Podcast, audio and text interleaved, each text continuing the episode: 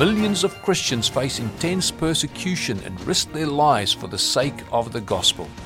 VOM Oz Radio supports persecuted Christians, giving a voice to the testimony of those who have been denied a voice. Our programs inform and encourage Christians in Australia and around the world to mobilize and to stand with our persecuted brothers and sisters in Christ. Welcome to VOM Oz Radio, voice for the persecuted. Hello again, friends, and welcome. My name is Todd Nettleton. You know, Rasheen Soodman could easily be a vengeful, bitter person right now. Her father, Hossein Soodman, was a pastor in the Islamic Republic of Iran. When Rasheen was just 13 years old, her father was arrested for his faith in Jesus Christ. In the weeks that followed, she and her family were able to go and see him at the prison but then they heard tragic news. Rasheen's father had been executed, giving up his life for the sake of the gospel. But instead of becoming bitter after losing her father, Rasheen is spreading the same message of the gospel that he lived and ultimately gave his life for. Rasheen's story reminds us that persecution affects entire families. I really thought this would be a powerful reminder for us as we approach the International Day of Prayer for Persecuted Christians, which is coming up on November the 7th. I hope this conversation with Rasheen will help you to pray even more fervently for our persecuted brothers and sisters, as well as for their spouses and their sons and their daughters who are also affected by that persecution. Let's go ahead and hear some parts of the story that we heard from Rasheen last week, and then we'll listen to part two of the conversation. Uh, when I turned 11, I remember a car came and parked front of our house. I remember they invited my father to sit in their car and that was the first time he was arrested. So he was uh, arrested for a month. And then after that, after one month, they released him. They warned him and they gave him two weeks time to think to think about his life. And they told him whether you are going to stop your ministry and deny your faith or we will kill you. And that's the serious warning and um, because they couldn't stop my father i clearly remember um, the moment he uh, came to the house and we were really happy and we were thinking uh, telling to myself i hope this is the last time that we are not having him for for this such a long time. After his the first time he was arrested everything was changed and uh, we didn't have that freedom uh, anymore and then uh, he went to other brothers uh, in Tehran and share all the information, all, all, his experiences with the brother Haik and other brothers. And, and I want to just for our listeners give them some context. Brother Haik was the leader of the Assembly of God Church in Iran, and he also later would be martyred for his faith. Um, so your dad went to Tehran and sat down with Brother Haik and said, "Here's what's happened." Yeah. Then what happened? Brother Haik, uh, they realized that this is serious ultimatum, so that they offered him help and they uh, told him, "We can help you to escape the country with your family." But uh, that's my father's response. Do you want me to yeah, read it? Please. Yeah. and my father replied, actually, I am a follower of the great shepherd of the sheep, our Lord Jesus Christ, and I am ready to sacrifice my soul for my sheep. For me to escape from this persecution would cause the hearts of my flock to become cold and weak. I never want to be a bad example for them.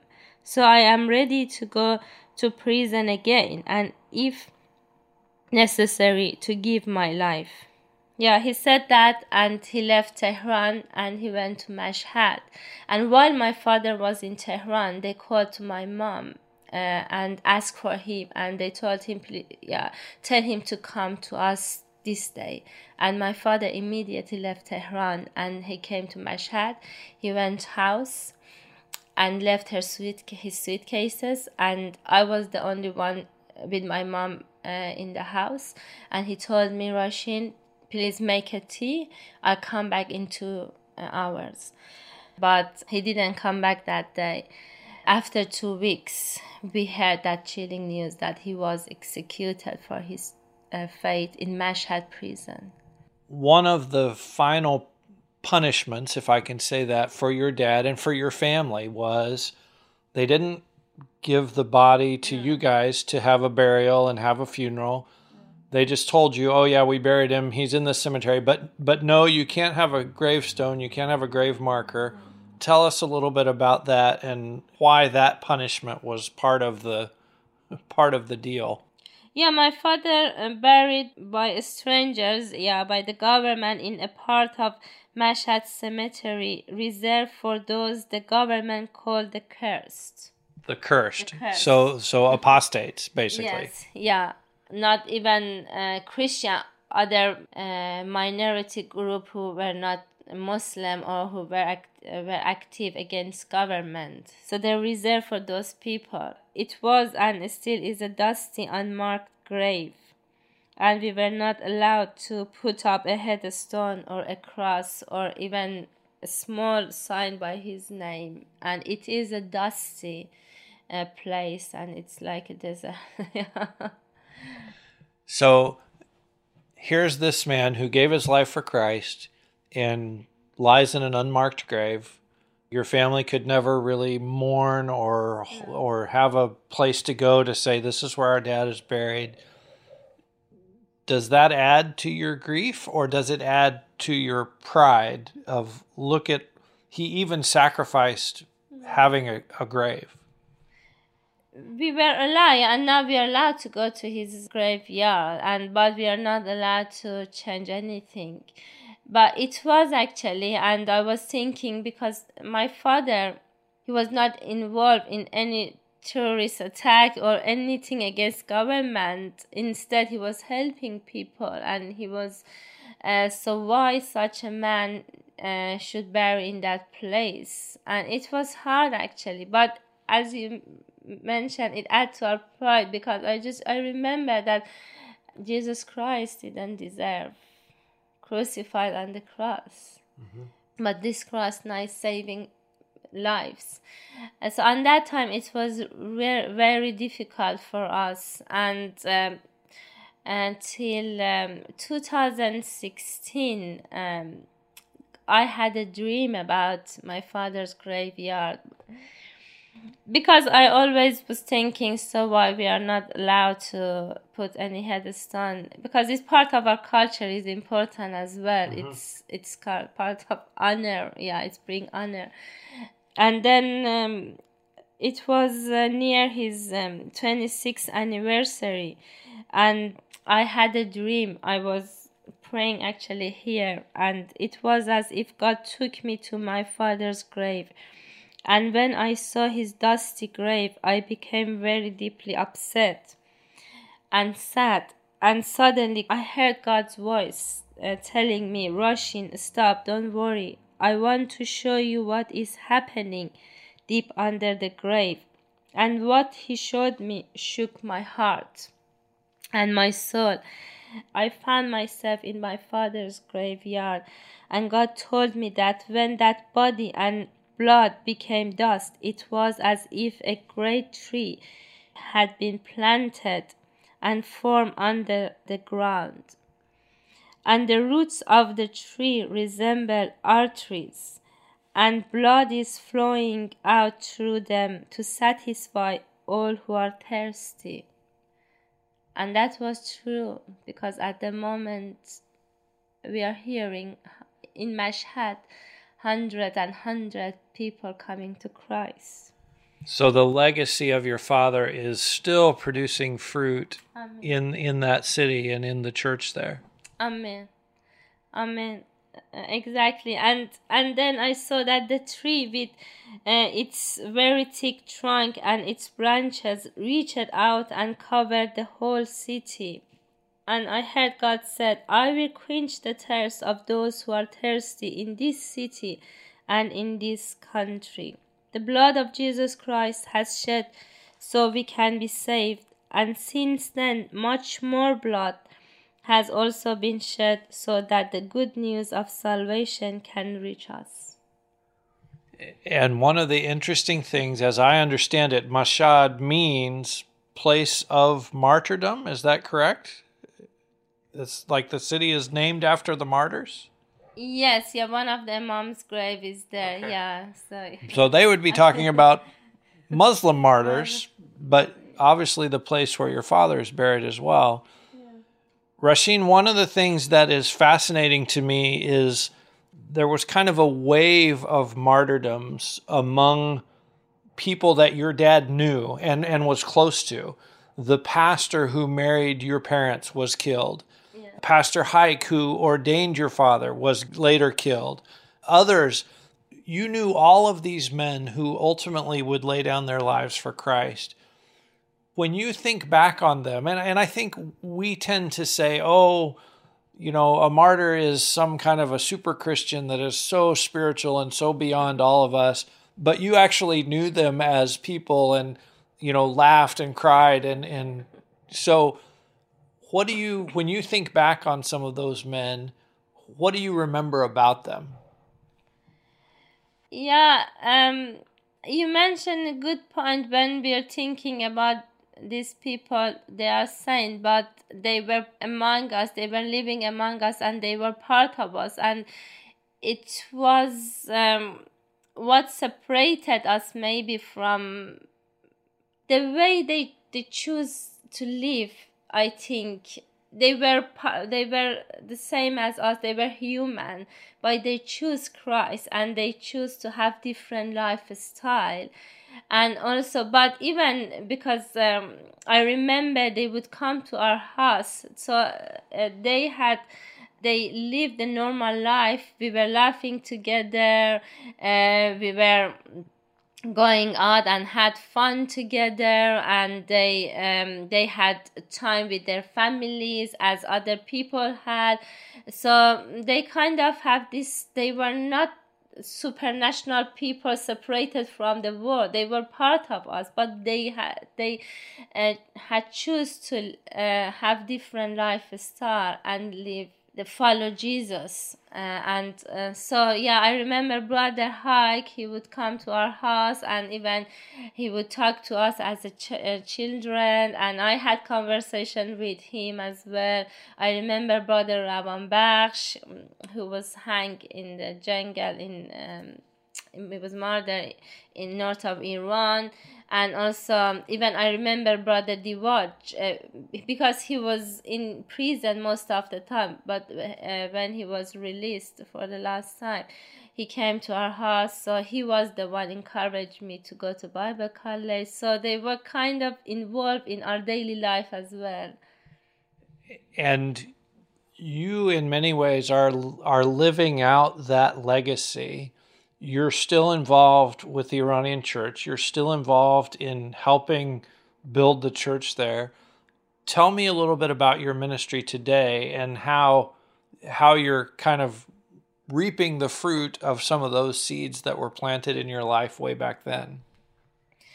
Because I was very close to my father and um, I always thinking and telling to myself if one day I lost my father, I can't live anymore. But in the first day, when I heard that news, I clearly remember that a caring hand was actually um, surround me.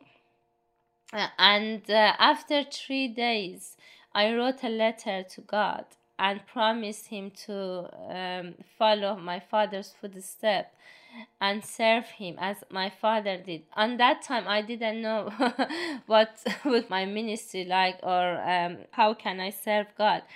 But as I mentioned about the Dibaj, uh, I was about to finish my school and then I, I love to study psychology. I was preparing myself uh, to go to university and study psychology And one day, um, Brother Dibaj came to our house and asked me, So, uh, what do you want to do for your future? What is your plan? And um, I shared with him so what is in my heart, and I'm preparing myself to go to university. And he looked at my eyes and he said, "Have you heard about Bible school in England?" I said, "I think you need to go. That God wants to use you." And that was challenging for me because uh, on that I knew my mom is keen to have us all together because after that happened to my father she didn't want us to be separated from her. So it was hard. And i prayed and i i prayed to god. So if it's your will i pray and fast for one week. And if it's your will you put in my mom's heart. And after one week i went to my mom and told her i had this fear in my heart so about her reaction. But she said oh that's really good idea so let me talk to the pastor and the brother edward. So then uh, after one year two years i think i went i left iran. I studied in bible college with Elam Ministries and then where I met my husband uh, Amir and we got married. And after that i started my gradually i started my ministry. So my minis- my ministry mainly is among iranian women because there is great need among these lovely people because they are coming to christ. But because they are coming from different background religious background they are bringing all those issues with them to their christian life. So god put in my heart to work among these people. So I was producing TV programs for Iranian women, TV teaching programs according to their issues and problems they are facing in Iran. And also, I was involved meeting them in the conferences and and also I was involved in teaching and uh, preaching as well. So doing all this kind of ministry helped me to see the other need of Christian women and even men. Uh, so because I realized that they are coming to Christ and they are uh, they are growing in their Christian faith for a few months or years, but after that something preventing them to grow in their Christian faith, and then realize that this is because all the issues they are bringing because they were facing domestic violence sexual abuse and then they feel rejection. So all these issues need to sort out in their life.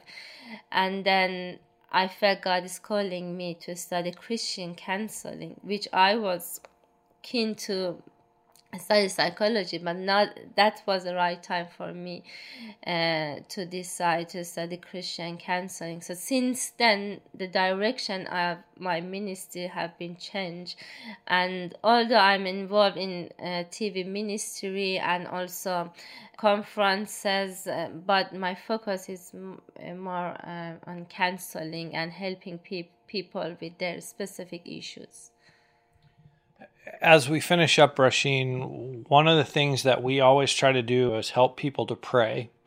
I'm going to ask you two specific prayer questions. First, for the families of martyrs. You're almost 30 years now that you've been walking on this road, but there's some people that are in the first few months of walking this road. How can we pray for the families, and I think especially of the children, of Christians who have been martyred for their faith even recently? How, how do we pray for their families? Um, yeah, please pray for uh, God send them right send right people to them they can help them financially emotionally and yeah because maybe the situation is different. Some people have more financial problems. Some people have they need more support emotionally. So pray that god brings uh, right people to them. They can pray with them and support them and help them and encourage them and uh, comfort them. And then my second question is how do we pray for iran? For for the church in iran but also for the the country as a whole um, so pray that uh, the good news of the gospel will spread over the land, um, that every person will have an opportunity to hear and understand the work of Jesus on the cross. And also uh, pray that discriminations against Iranian women will be overcome. And pray also for those suffering through domestic violence and the drug addiction of fathers and husbands, which have led to undramatically increased depression, running away from home, prostitution, and suicide amongst women. And how can we pray for the church in Iran? Pray that God will bless whatever everybody, all the ministers doing for His kingdom and use this for His glory and for strength and for wisdom. Yeah, and Holy Spirit, courage their hearts. Rasheen, it's such an honor to get to sit down and talk with you. And thank you so much for sharing memories of your dad and memories of Pastor Haik and others, uh, and just how, how God has been faithful to you, even through loss and even through that pain. Thank you so much for being our guest this week. Thank you so much. It was my privilege and honor to be here and share my story. And thank you for listening to what I said. Christians in hostile nations may live far from us as believers, we know that we are one with them and part of the body of Christ. As such, we can't ignore their suffering. If the Holy Spirit is impressing you to know more and support the work of Voice of the Martyrs, please visit our website at vom.com.au. All donations of $2 and more are tax deductible in Australia. This has been a production of VOM Oz Radio voice for the persecuted.